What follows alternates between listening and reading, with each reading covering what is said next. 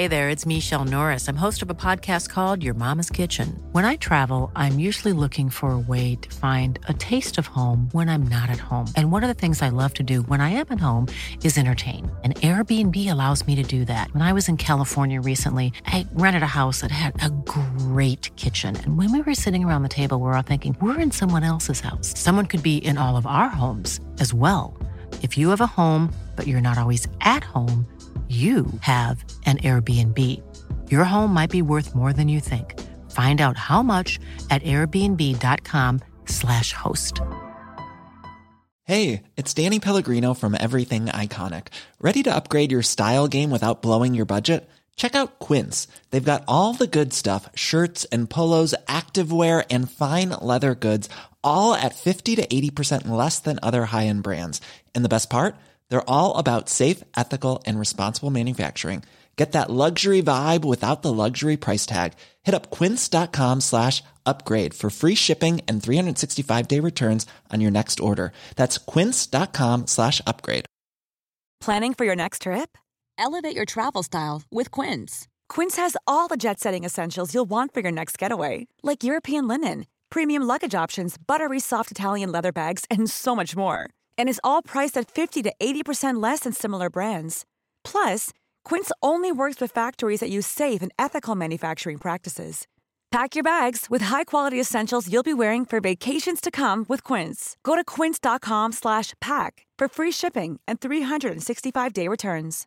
Imagine the softest sheets you've ever felt. Now imagine them getting even softer over time. That's what you'll feel with Bowl and Branch's organic cotton sheets. In a recent customer survey, 96% replied that Bowl and Branch sheets get softer with every wash. Start getting your best night's sleep in these sheets that get softer and softer for years to come. Try their sheets with a 30-night guarantee. Plus, get 15% off your first order at bowlandbranch.com. Code BUTTERY. Exclusions apply. See site for details.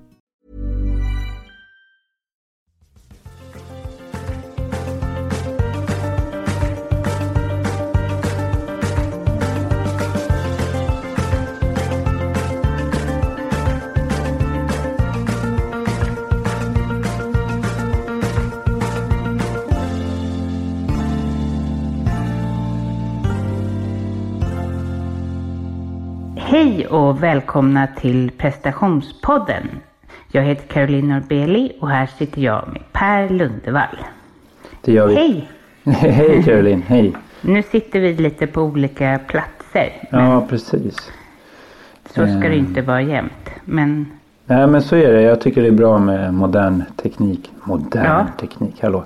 ja, Det betyder att jag är gammal när jag säger modern teknik och inte internet. Ah, ja. ja, ja, men det är bra att ha så att vi kan få ihop den här podden. ja. Var sitter du någonstans? Jag sitter i ett, eh, rum i mitt hus med eh, flyttkartonger och, och ja, på min yogamatta där jag även brukar yoga och Ja. kolla på grannens tak lite grann. jag sitter på golvet, vi har inga möbler. Nej. Jag sitter i ett kalt rum med en whiteboard och det är liksom ganska o, omänskligt. Nej, det låter ju jättetråkigt. Eller liksom, Ja, det är, inte, det är rätt steril miljö. ja. Lite post-it-lappar och sånt Men vi där. har lite liknande sterila miljöer Ja, det är lite eko tror jag. Mm. Mm. Kan bli lite att jobba med. Hur, Ja. hur har du haft det sen sist? Eh, jo, jag har haft det bra. Jag har firat min son Edvard. Han har ju fyllt nio Ja. år här i augusti. Och sen så hade vi kalas för honom här i söndags. Och det var roligt. För det var så många som kom. Det var liksom 25 pers. Och då var det ju liksom barn och vuxna. Och han var väldigt nöjd. Det, han tycker det är kul när det är mycket folk och sådär. Och så fick han en blå tårta med en stor drake på. Han älskar ju drakar.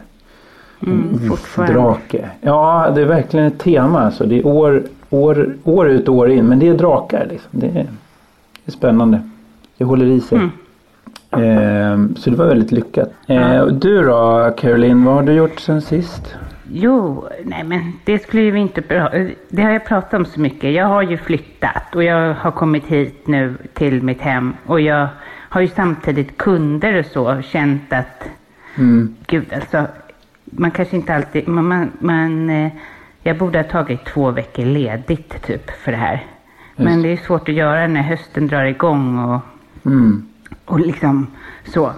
Eh, men eh, ja, nej men jag tycker det nu kände jag idag och igår var mina första dagar då jag verkligen så här, nu är jobb, har jag verkligen kommit tillbaka till jobbet och Mm. det börjar flyta på liksom. Men eh, ja, ja det, jag ska ju in med Lukas på olika fotbollsklubbar och han ska hit och dit så det har ju varit jättemycket. Och där har vi en rolig grej kommer jag på. Alltså herregud vilken disciplin det var i Lukas nya fotbollsklubb. Alltså jag har ju, ja, jag brukar ju tjata om att jag tycker att det är för lite av den varan i skolan och sådär. Men här är det så här, tittar de inte på eh, coachen när han pratar, då, är, då kan man få lämna planen. Mhm. Alltså man får inte visa oengagemang och stå och hänga och titta åt ett annat håll eller något sånt. Och Lukas han älskar ju det där. För han är ju som en liten eh, hundvalp som bara vill lära sig springa snabbare. Så han, och han tycker ju auktoritet är kul på det sättet. Men jag kan ju förvåna mig över lite hur de Alltså det är lite den här. Vill ni tillhöra, vill ni tillhöra Sveriges landslag i framtiden? Och de bara ja, ja, då får ni eh, göra som vi säger. men, och, men, och jag suckar och stönar och smsar kompisar och höjer på ögonbrynen. Bara herregud vad håller de på med? Men de får disciplin. De, de här killarna lyder. Det är inte någon som gör någonting. De står uppradade på, som liksom, på ett streck och liksom tittar på tränaren. Ja. Och, ja, alltså, Men, men liksom, de har väl kul?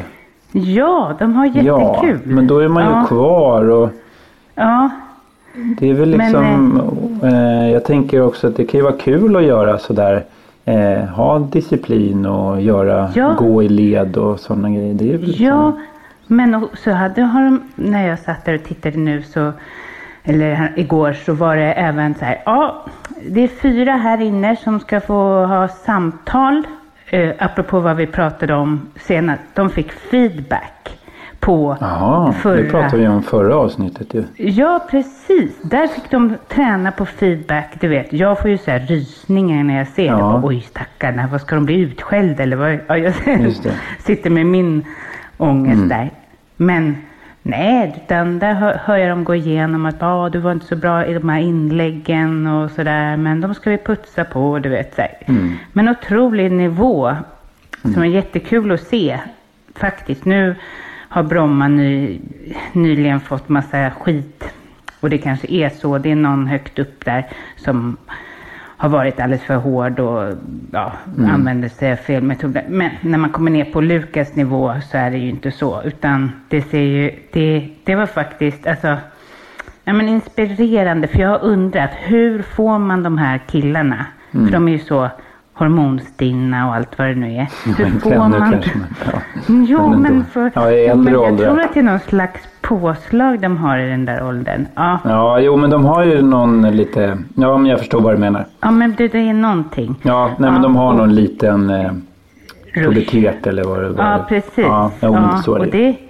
och, och liksom, jag, jag har jättesvårt att få dem att hålla, eh, att när man är med Lukas kompisar, att de ska lyssna på en överhuvudtaget. Mm, Men, men, de, här, här lyssnades det. Det var jättekul.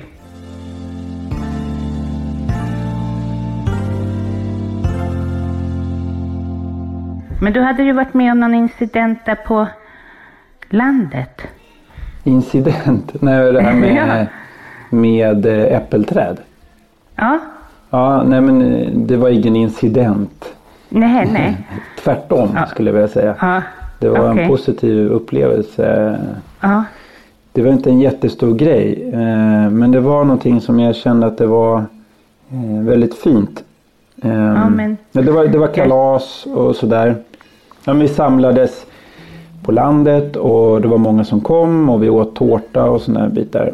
Men innan så hade Lisas mamma eh, Barbro, hon hade hört av sig och någon vecka tidigare och sa så här Hej, vill ni ha en tidig julklapp?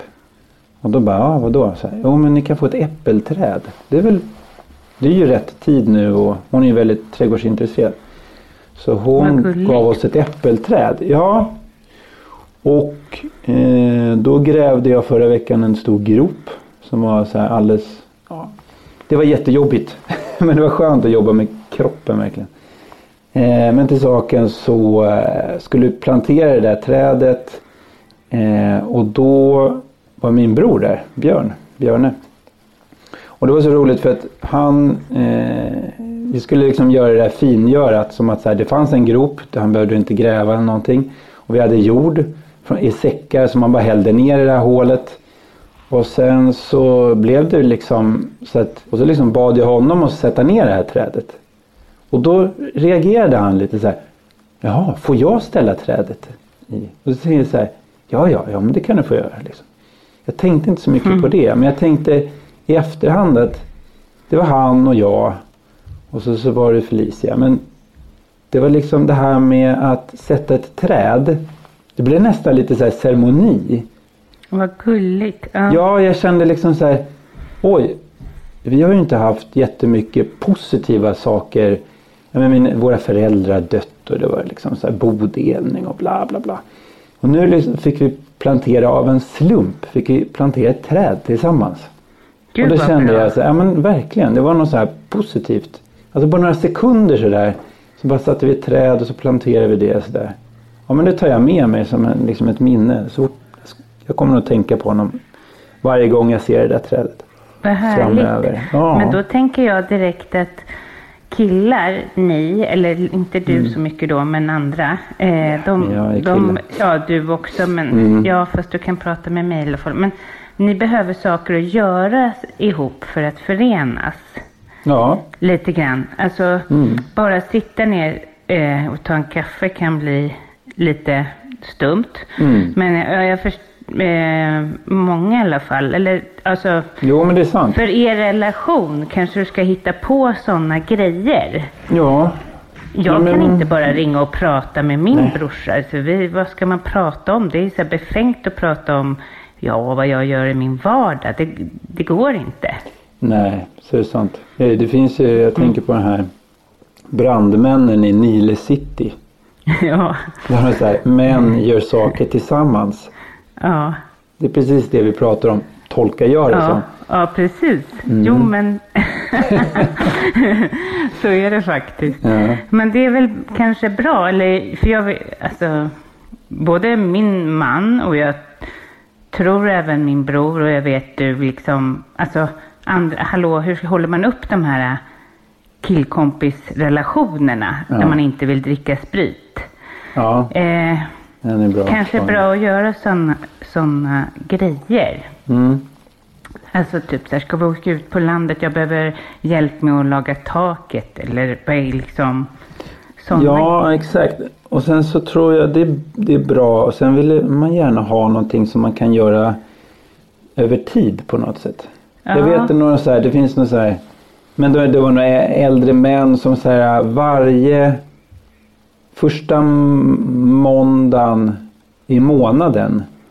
När man, du vet när Hesa Fredrik eller krigslarmet. När de testar den. Då äter de ärtsoppa tillsammans. Varje månad. Jaha.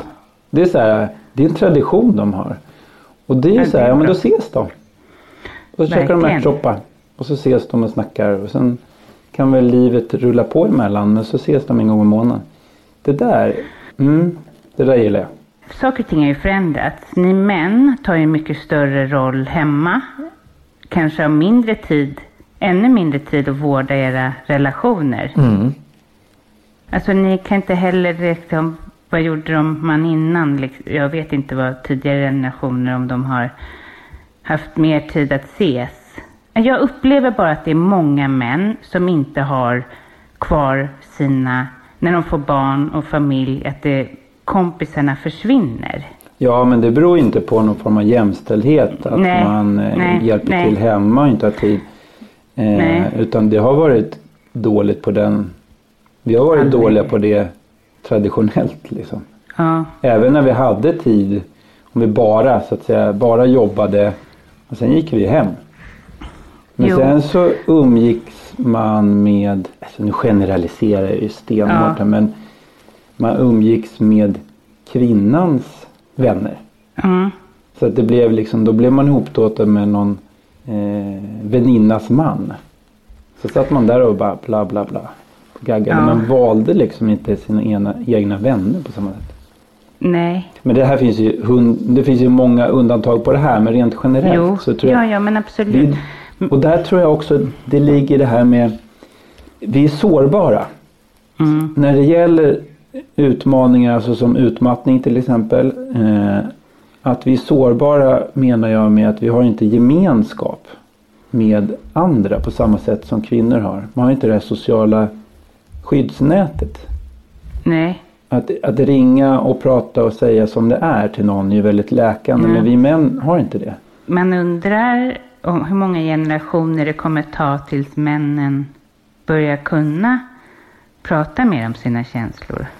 Alltså lite har ju skett. Lite har ju väl skett antar jag. Ja, jo, Liksom. jo, jo.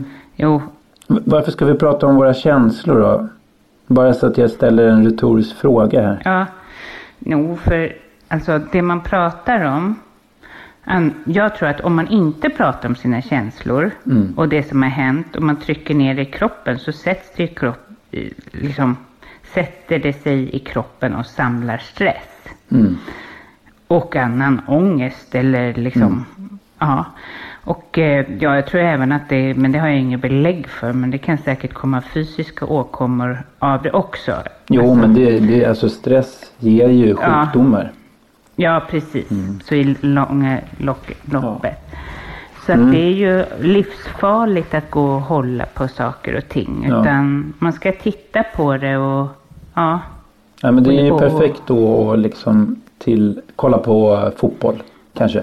Alltså bli så här. Mm. Man, man, man, kan, man kan ju verkligen bli själaglad liksom. Ja, Och man kan sörja. ja, alltså ja, tillsammans precis. med andra. Det är ju Ja. fan terapi liksom. ja men verkligen. En rolig terapi. Nej, men det är nog att stänga av, tror jag också. Man går till jo annat, det är visst. som att se Så på kan en det vara. serie. Att fly, Ja. Mm. fly från sina vanliga problem. Men ja, vad är skillnaden på alltså bruk och missbruk? Nej, det kanske är lite både och. Ja. ja. Det beror ju på hur man hanterar det. Liksom. Man kan ju Ja, ha det som ren underhållning och vara i kontakt med sina känslor. Jag tror att det blir roligare. Livet blir i allmänhet roligare när man är mer i kontakt med sina känslor. Eh, det kan Ja, vara jobbigare, så att säga, jobbigt eh, att känna saker. Men å andra Mm. sidan så förlorar man på att stänga av saker. Just det där med att man ackumulerar stress och spänningar i kroppen.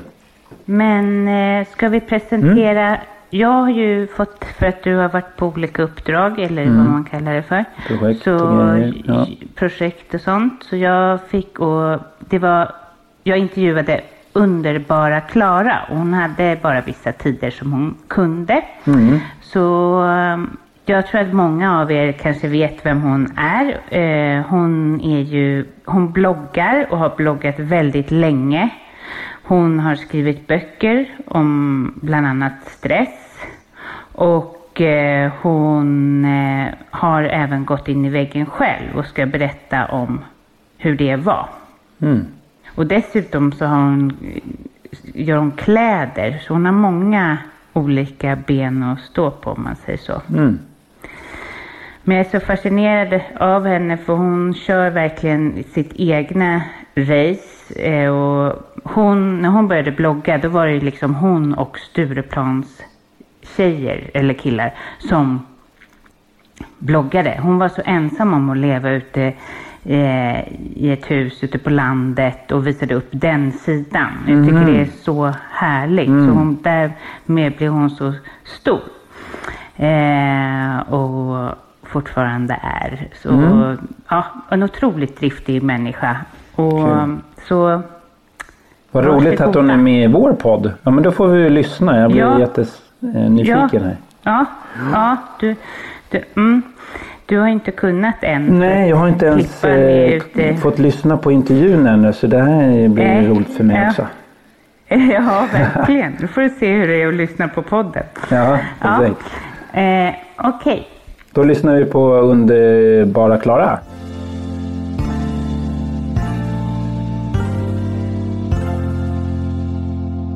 Välkommen hit är fel att säga eftersom vi sitter vid Skype. Men välkommen till prestationspodden. Tack så mycket.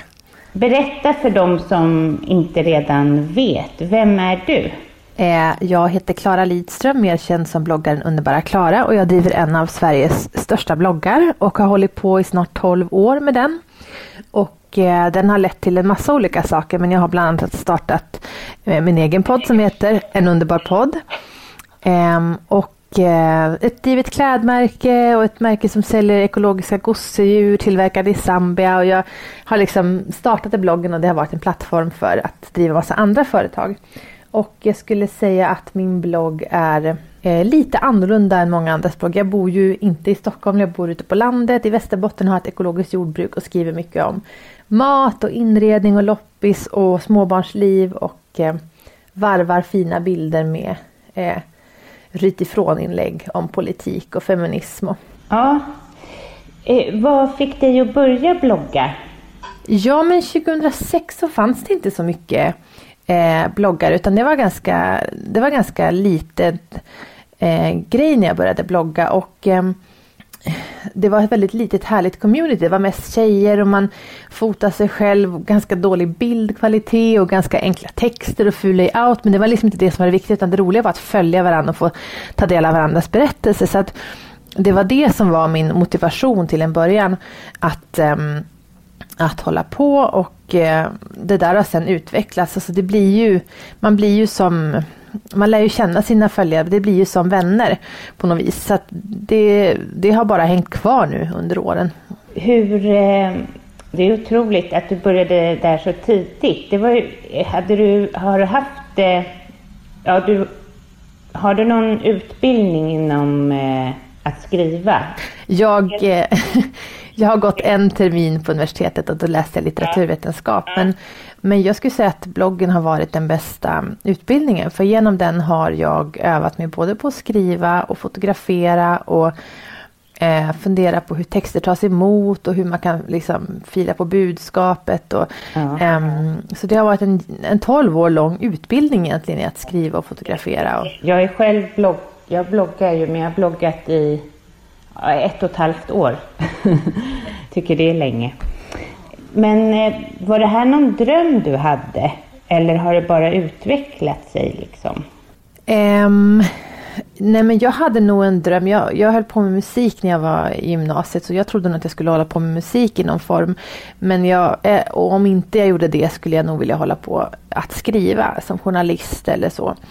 Um, men jag hade inte kommit så himla långt i den drömmen utan jag hade, hade de tankarna och sen så av olika anledningar, bland annat att min mamma blev eh, sjuk i cancer när jag var omkring eh, 16 och sen dog hon när jag var 21.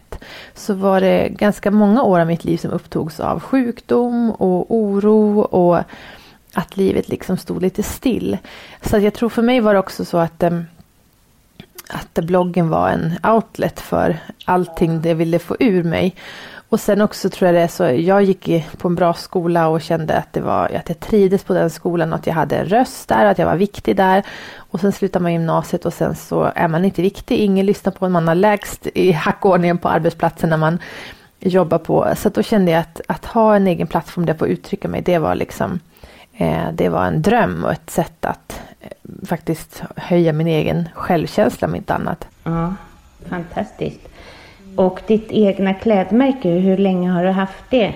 Eh, Ett och ett halvt år Ja. ungefär har vi hållit igång och det har gått oväntat bra för, för det. Det var som en liten sidoprojekt och en dröm jag haft länge som jag har drivit tillsammans med eh, en av mina kollegor, Anna-Karin Nyberg, som jag gör mycket saker ihop med.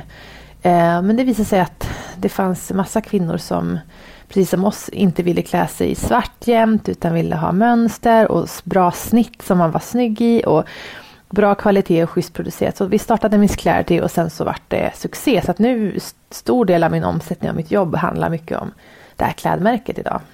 Men det var roligt. Ja, du har verkligen, du är mångfacetterad. eh, vad är det som du tror att eh, bloggen har blivit eh, så stor?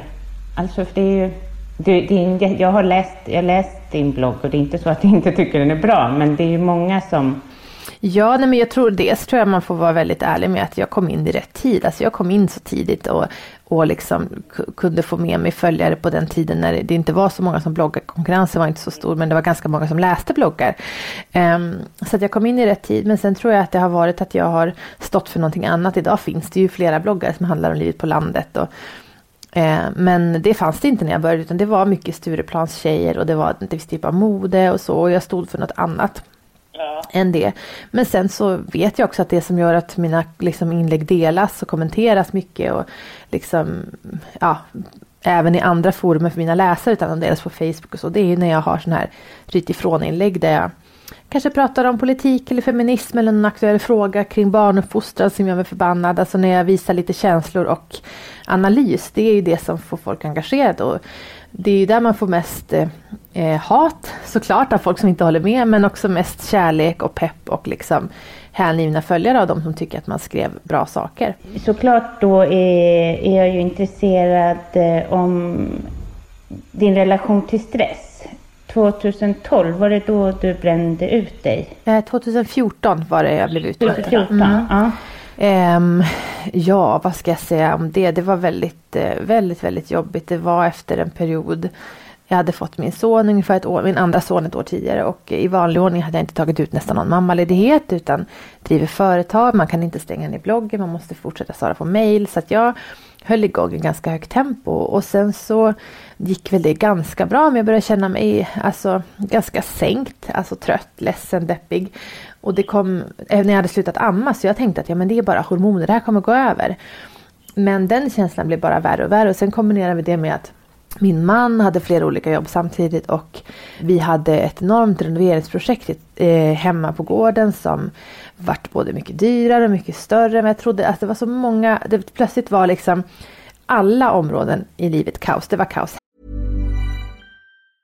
Ready to pop the question? The jewelers at BlueNile.com have got sparkle down to a science with beautiful lab-grown diamonds worthy of your most brilliant moments. Their lab grown diamonds are independently graded and guaranteed identical to natural diamonds, and they're ready to ship to your door. Go to Bluenile.com and use promo code LISTEN to get $50 off your purchase of $500 or more. That's code LISTEN at Bluenile.com for $50 off. Bluenile.com code LISTEN. Imagine the softest sheets you've ever felt. Now imagine them getting even softer over time. That's what you'll feel with Bowl and Branch's organic cotton sheets. In a recent customer survey, 96% replied that Bowl and Branch sheets get softer with every wash. Start getting your best night's sleep in these sheets that get softer and softer for years to come. Try their sheets with a 30-night guarantee. Plus, get 15% off your first order at bowlandbranch.com. Code BUTTERY. Exclusions apply. See site for details.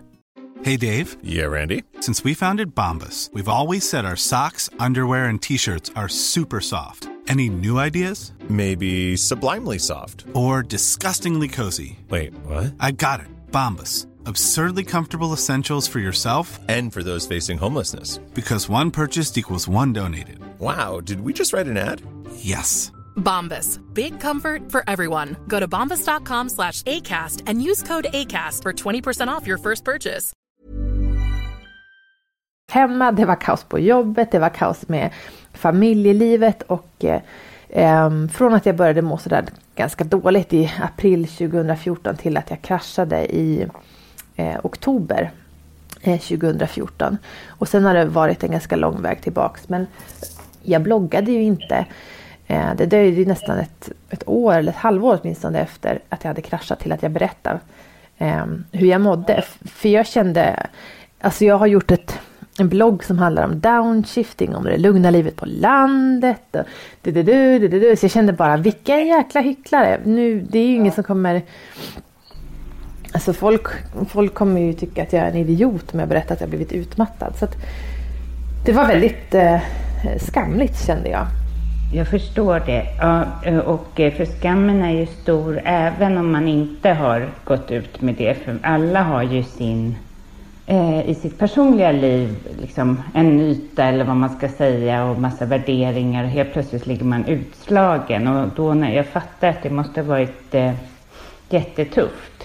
Ja, alltså verkligen. Det var, det var ganska svårt att acceptera det själv först. Man letar fysiska anledningar att man mår så dåligt. Har jag dåligt järn eller vad är det, liksom, vad är det frågan om?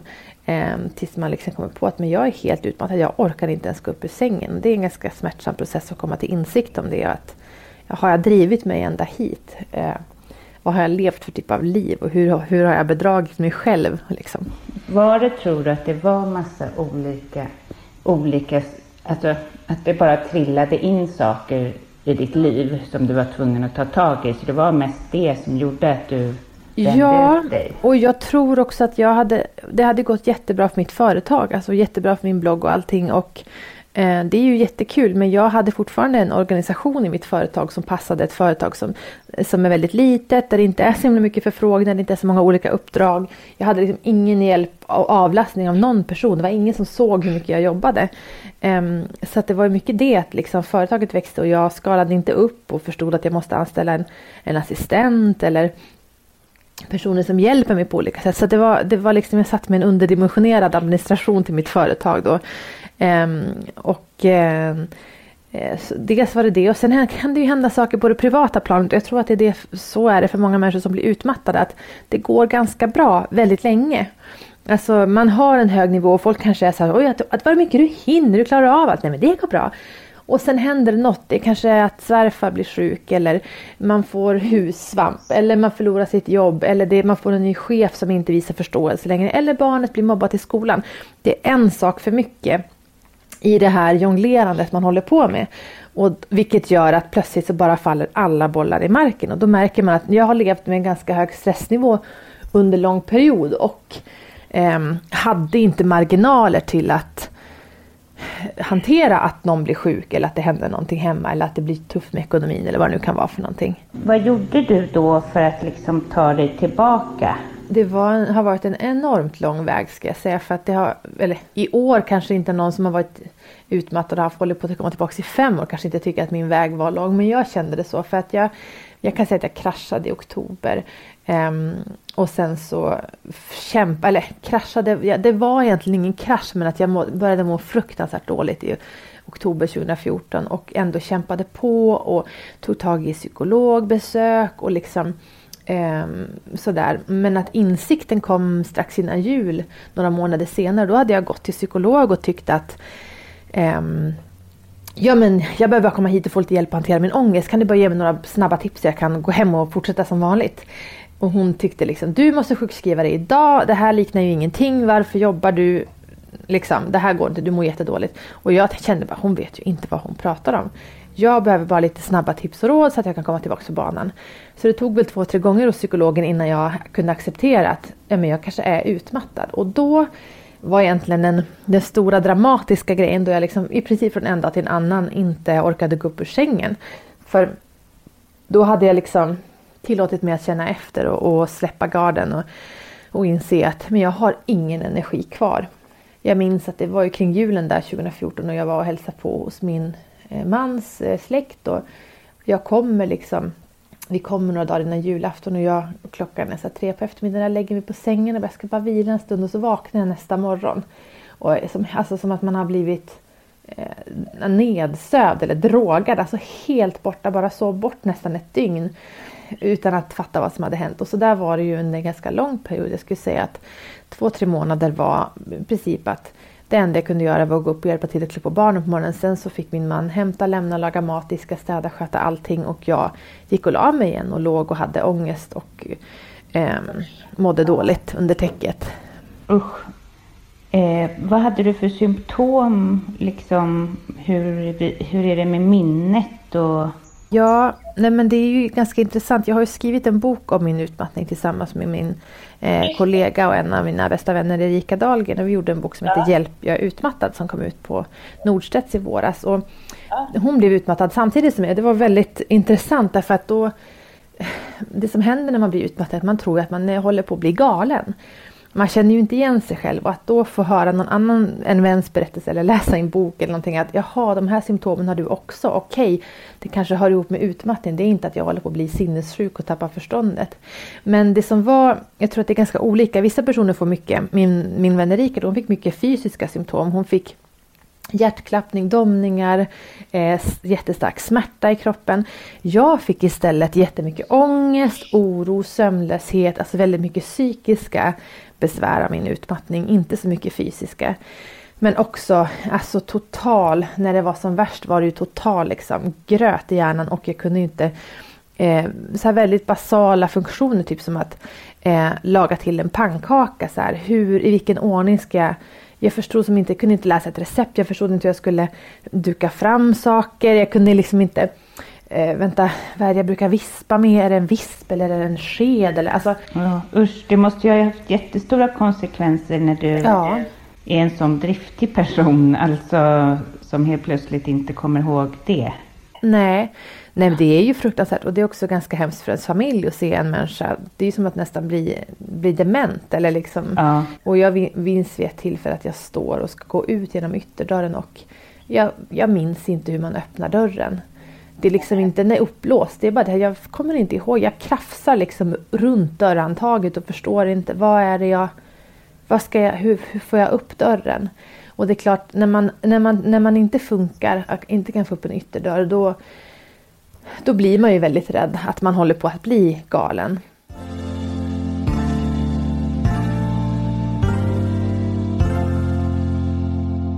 Men hur gick det för blå... alltså som att det var viktigt, men att du kun, kunde du skriva då då? Alltså det var ju, och det kan man väl på ett sätt ifrågasätta den prioriteringen i efterhand, men bloggen var väl också en av de få saker jag klarade av. Alltså jag klarade inte av eh, att vara kring min familj mycket, jag klarade inte av liksom ljud, men det jag liksom varje dag kraftsamlade till det var ju ändå att hålla igång eh, mitt arbete en liten stund och det vart ju inte så hög kvalitet på det jag gjorde och ganska mycket kommentarer från läsare om att fy vad du har blivit tråkig och du skriver ju nästan ingenting längre och ja, men, sådär. Men gud vad folk är hårda. Ja. ja. Jo, det, det, man får höra det på en gång men jag hade också valt att inte berätta. Jag kände jag orkar inte också berätta. Ja men gud, det, man måste få komma ikapp eh, med sin utmattning själv innan man ställer sig och berättar det för en stor del. Förstår jag verkligen.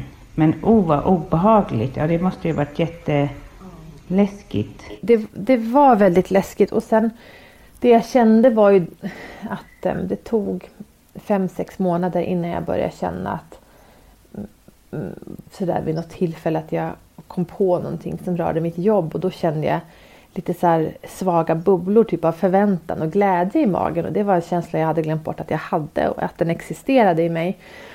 Men jag har ju alltid tyckt om mitt jobb väldigt mycket så att jag eh, liksom tog fasta på den där känslan och försökte eh, använda den energin jag fick till att eh, liksom producera lite mer och, och, komma igång lite grann med mitt jobb. Så att jag ändå trots att, att jag var så trött så var det också någonstans jobbet och arbetsglädjen som hjälpte mig tillbaks. Och det tror jag handlar om att det var inte framförallt mitt arbete som gjorde mig utmattad. Det var inte själva arbetsuppgifterna att blogga, att skriva, utan det var allting runt. Och det, det sket jag ju ganska mycket i under den här perioden.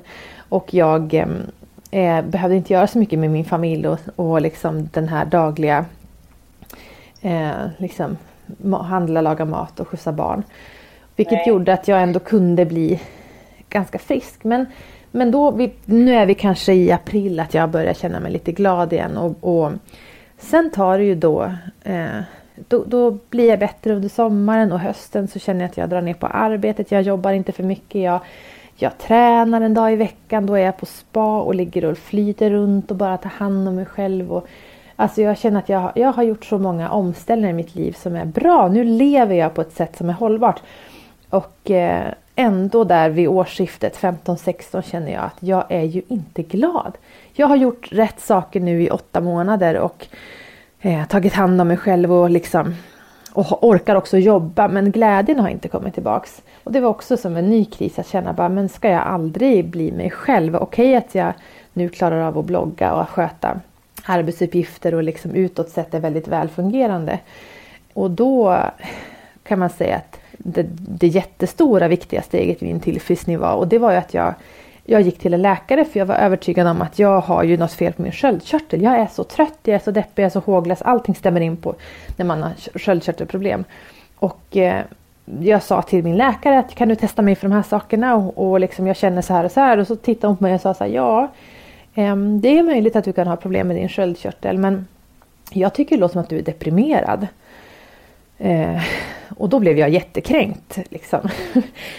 Vi gjorde lite tester och de visade såklart ingenting. Och min, min läkare ringer upp mig och säger det att jag tror att du, du har inte alls några fel på dina värden. Du har jättefina värden. Jag tror att du är deprimerad. Och då, ja, men då vart jag ju ännu mer deprimerad. Då vart jag ju helt knäckt. För då kände jag också, men... Och sa det till henne. Alltså jag, jag är så ledsen för jag skulle vilja att det var något kemiskt, någonting jag kunde få ta en tablett för. Och då sa hon det, men det är ju kemiskt. Du kan ta en tablett för det här. Och jag skulle mycket hellre vara deprimerad än att ha sköldkörtelsymptom, eller problem med sköldkörteln för att eh, det är livslångt och depression kommer du att läka ut ifrån. Och hon var ganska sträng med mig. Nu lyssnar du på mig, nu ska du ta de här tabletterna och göra som jag säger och det kommer säkert eh, bli mycket bättre då. Och jag var jättekränkt och kände att liksom, ja, det är väl bra att andra kan ta tabletter men jag tänker inte tabletter. Jag är ingen ta tabletter. Jag är ingen person som behöver medicinera. Jag är inte sjuk i huvudet. Jag vill ha någon annan typ av hjälp. Men eh, jag bestämde mig ändå för att lita på henne och eh, ja men okej då, jag tar väl de här tabletterna så får jag väl se om, om, det, om hon, har, hon har rätt i det hon säger eller om, om, om det kanske är jag som ändå har rätt att det är något annat. Och så gick det ungefär 11 dagar och så kom jag på mig själv med att stå och vissla i köket medan jag lagar mat. Och bara bli helt, va? Alltså vad gjorde, vad gjorde jag? Visslade jag? Och liksom, oj, står jag här och sjunger? Det har jag inte gjort på, jag kommer inte ihåg när jag stod och sjöng högt i köket sist. Um, och det var också sån här känsla, wow, vad är det här liksom? Um, och så hände det någon dag till att jag bara, nu på kvällen gick och la men nu har det gått en hel dag utan att jag haft ångest. Men vad är det här? Men vad konstigt. Ja, och så, och så hade jag ett möte med min författarkollega Erika då som också är min poddpartner.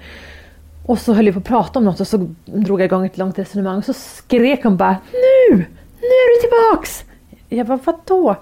Nu är det Klara! Nu, nu är det som att det har dragits upp någonting för, för dina ögon. Ehm, du, du är som du var förr i tiden när vi umgicks.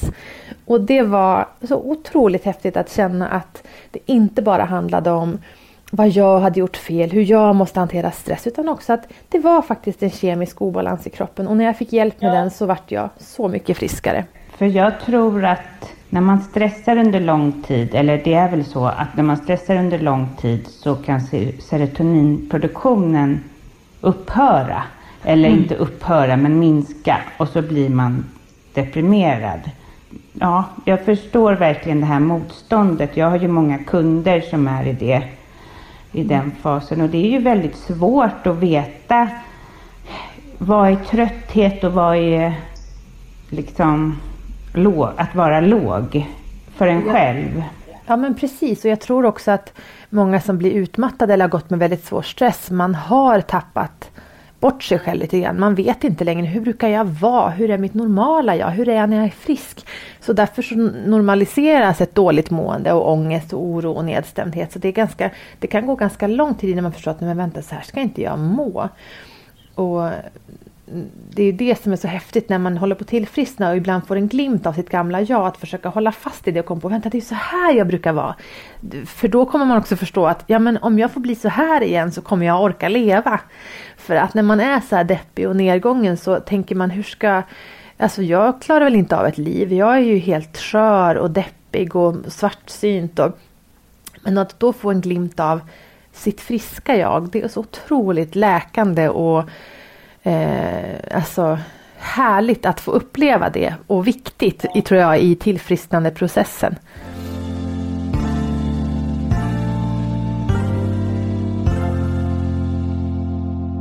Det var någonstans jag såg eh, att du, du var i någon intervju där du pratade kring träning. Mm. Att det kan vara läkande.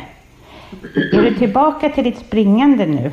Det där, det där tycker jag är jätteintressant därför att jag, jag, eh, jag tränade väldigt hårt och jag, jag, jag gick på diet innan jag varit utmattad. Och var liksom i mitt livs bästa fysiska form när jag kraschade. Och, ehm, och sen så tänkte jag när jag kraschade att men gud det var ju därför jag, jag drev mig för hårt, jag tränade för mycket. Men sen när jag började skriva boken och verkligen gick igenom händelseförloppet så var det så att ungefär tre, fyra veckor innan jag verkligen kraschade då slutade jag också träna. Så att nu kan jag se efterhand att det var nog inte träningen som drev in mig att jag tränade för mycket och kanske delvis att gå på kaloriunderskott tror jag kan vara väldigt psykiskt slitsamt för en redan deprimerad kropp. Men träningen, det var nog det sista som gjorde att jag inte kraschade. Och när jag till slut slutade med det för att jag var så trött, då kraschade jag och då gick det jättesnabbt och då slutade ju också sömnen fungera.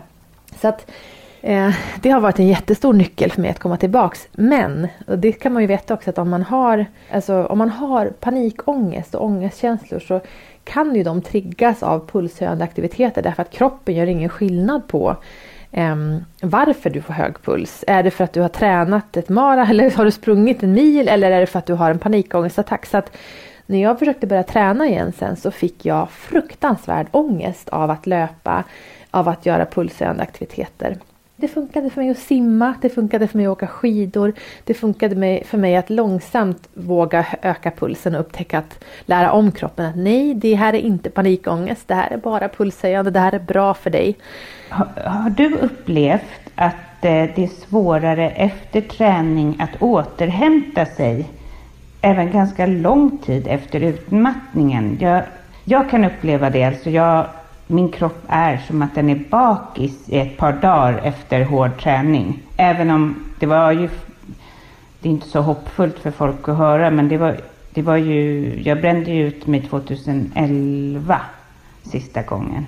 Den är fortfarande liksom, har svårt att återhämta sig och jag hade någon tråd om det så jag fick många som kände igen sig. Har du det?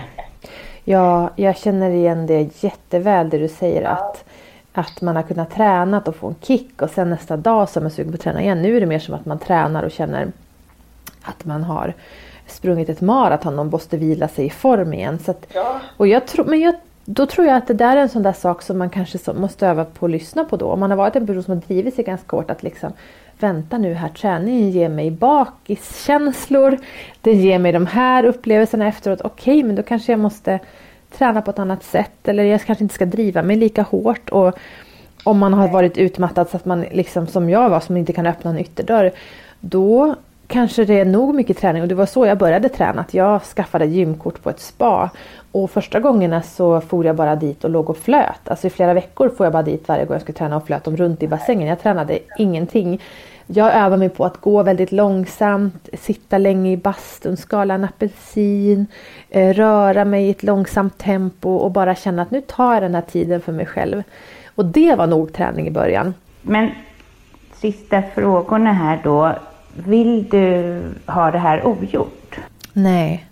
Alltså, eh, nej, för att jag tror att hade jag haft det ogjort hade jag haft det framför mig. Då hade jag ju, det var ju bara en tidsfråga om när det skulle bli för mycket. Ehm, så de här insikterna jag fått hade jag inte fått utan den här. Jag hade gärna fått insikterna utan att behöva gå igenom det men det tror inte jag är möjligt. Så därför så har jag tänkt att ja, men det var liksom priset jag fick betala.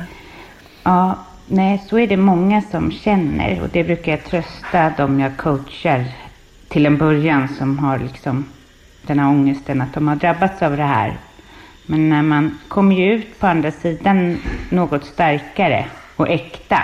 Och det är ju härligt. Har, har du eh, något sådär mer knep eller knep att ta sig tillbaka eller något mer du vill säga angående det här? Jag tror att man ska tänka eh, på att liksom sätta säkerhetsmarginal kring allting. Alltså till exempel, det är sällan jag far in till stan och jobbar två dagar i rad. För att jag vet att ja, det är en skön tanke att kunna bränna av eh, jobbet i stan på två dagar och sen vara hemma resten av veckan. Men istället liksom, nej jag måste ha en dag hemma mellan då jag får komma till ro och ha det lugnt och skönt liksom. Och, nej jag kan inte eh, lägga de här två jobben tätt ihop för att det funkar inte för mig. Eller nej jag kan inte både ha barnen själv en hel helg och sen fixa den här grejen på jobbet. Alltså att hitta säkerhetsmarginal kring allting och, och liksom också kanske få hjälp av människor i sin närhet att säga du, för ibland är det så att man själv inte ser när man är på väg in i ett dåligt mående. Man, man märker inte själv riktigt hur, vad som händer. Men personen i sin närhet kan säga nu håller du på att tappa greppet. Du är jättestressad, du är jättekonstig. Skärp dig. Så att det, det är också att, att ha anhöriga som hjälper en att sätta gränser. Det är också att ha en säkerhetsmarginal. Verkligen. Ja, tack snälla för din tid och för alla dina kloka råd. Tack för att jag fick vara med och tack för att ni gör den här podden. Det känns väldigt viktigt. Ja, vad kul, vad roligt. Ja, och um, eh, om man vill följa dig, var mm. ska man ta kontakt med dig då? Då finns jag på underbaraklaras.se på bloggen och min Instagram är underbaraklaras. Och sen så har jag en underbar podd som man hittar där alla vanliga poddar finns. En underbar podd heter den. Där kan man följa mig och så skriver jag regelbundet krönikor i Expressen också. Eh, men vad bra! Då, tack snälla och lycka till med alla dina projekt och med dig själv. Tack så mycket! tack, tack! Ha det fint!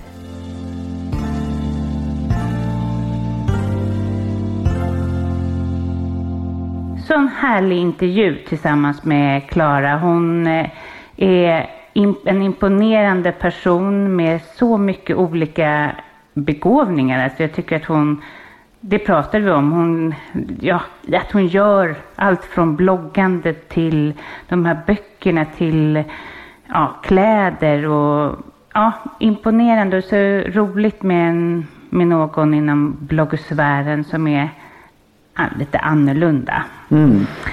Men, och sen är jag så glad att hon ställer upp här för att det är många som vill lyssna till henne och det har kommit in folk som har frågat efter just att hon ska komma hit och prata. Mm. Ja, så, det är roligt, verkligen. Ja, det är vi ja, tacksamma för. Ja, tack eh, för det och så vill jag tacka Sunfleet för fortsatt eh, sponsring. Mm. Och eh, tack för alla som, som lyssnar. Ja.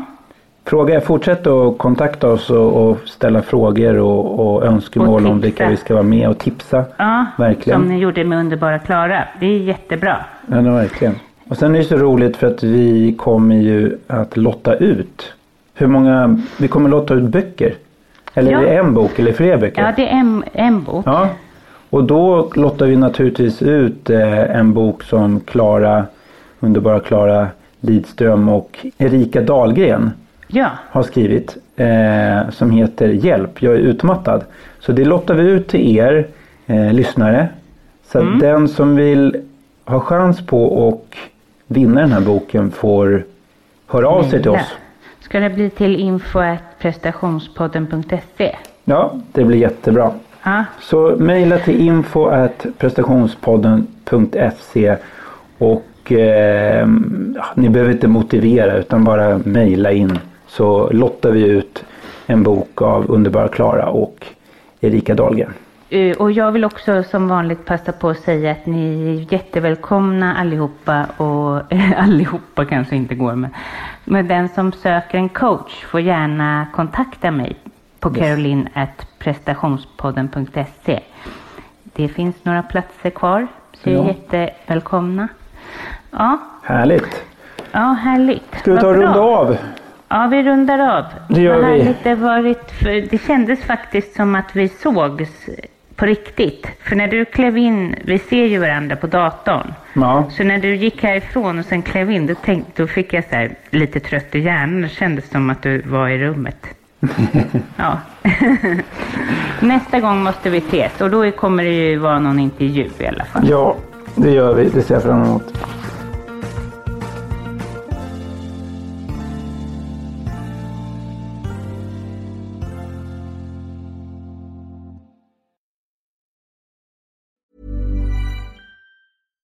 Flexibility is great. That's why there's yoga. Flexibility for your insurance coverage is great too. That's why there's United Healthcare Insurance Plans. Underwritten by Golden Rule Insurance Company, United Healthcare Insurance Plans offer flexible, budget friendly coverage for medical, vision, dental, and more. One of these plans may be right for you if you're, say, between jobs, coming off your parents' plan, turning a side hustle into a full hustle, or even missed open enrollment. Want more flexibility? Find out more about United Healthcare Insurance Plans at uh1.com. Imagine the softest sheets you've ever felt. Now imagine them getting even softer over time. That's what you'll feel with Bowl and Branch's organic cotton sheets. In a recent customer survey, 96% replied that Bowl and Branch sheets get softer with every wash. Start getting your best night's sleep in these sheets that get softer and softer for years to come. Try their sheets with a 30-night guarantee. Plus, get 15% off your first order at bowlandbranch.com. Code BUTTERY. Exclusions apply. See site for details. Mom deserves the best, and there's no better place to shop for Mother's Day than Whole Foods Market. They're your destination for unbeatable savings, from premium gifts to show-stopping flowers and irresistible desserts. Start by saving 33% with Prime on all body care and candles. Then get a 15-stem bunch of tulips for just $9.99 each with Prime. Round out Mom's menu with festive rosé, irresistible berry chantilly cake, and more special treats. Come celebrate Mother's Day at Whole Foods Market.